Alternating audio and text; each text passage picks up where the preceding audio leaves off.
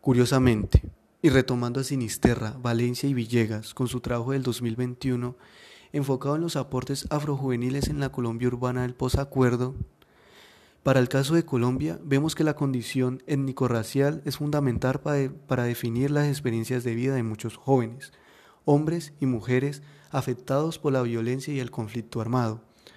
Así entonces, vemos cuál es la razón que tuvieron las juventudes para obtener una agencia social enfocada en lo artístico ancestral, que radica básicamente en el empoderamiento de su rol como jóvenes para defender la vida de sus comunidades y la de sus territorios esta última siendo fundamental.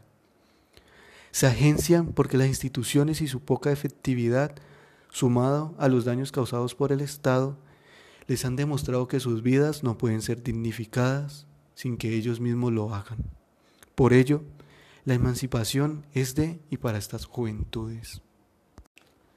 Blue Plan Nariño nos muestra que a veces la música sirve para poder vivir.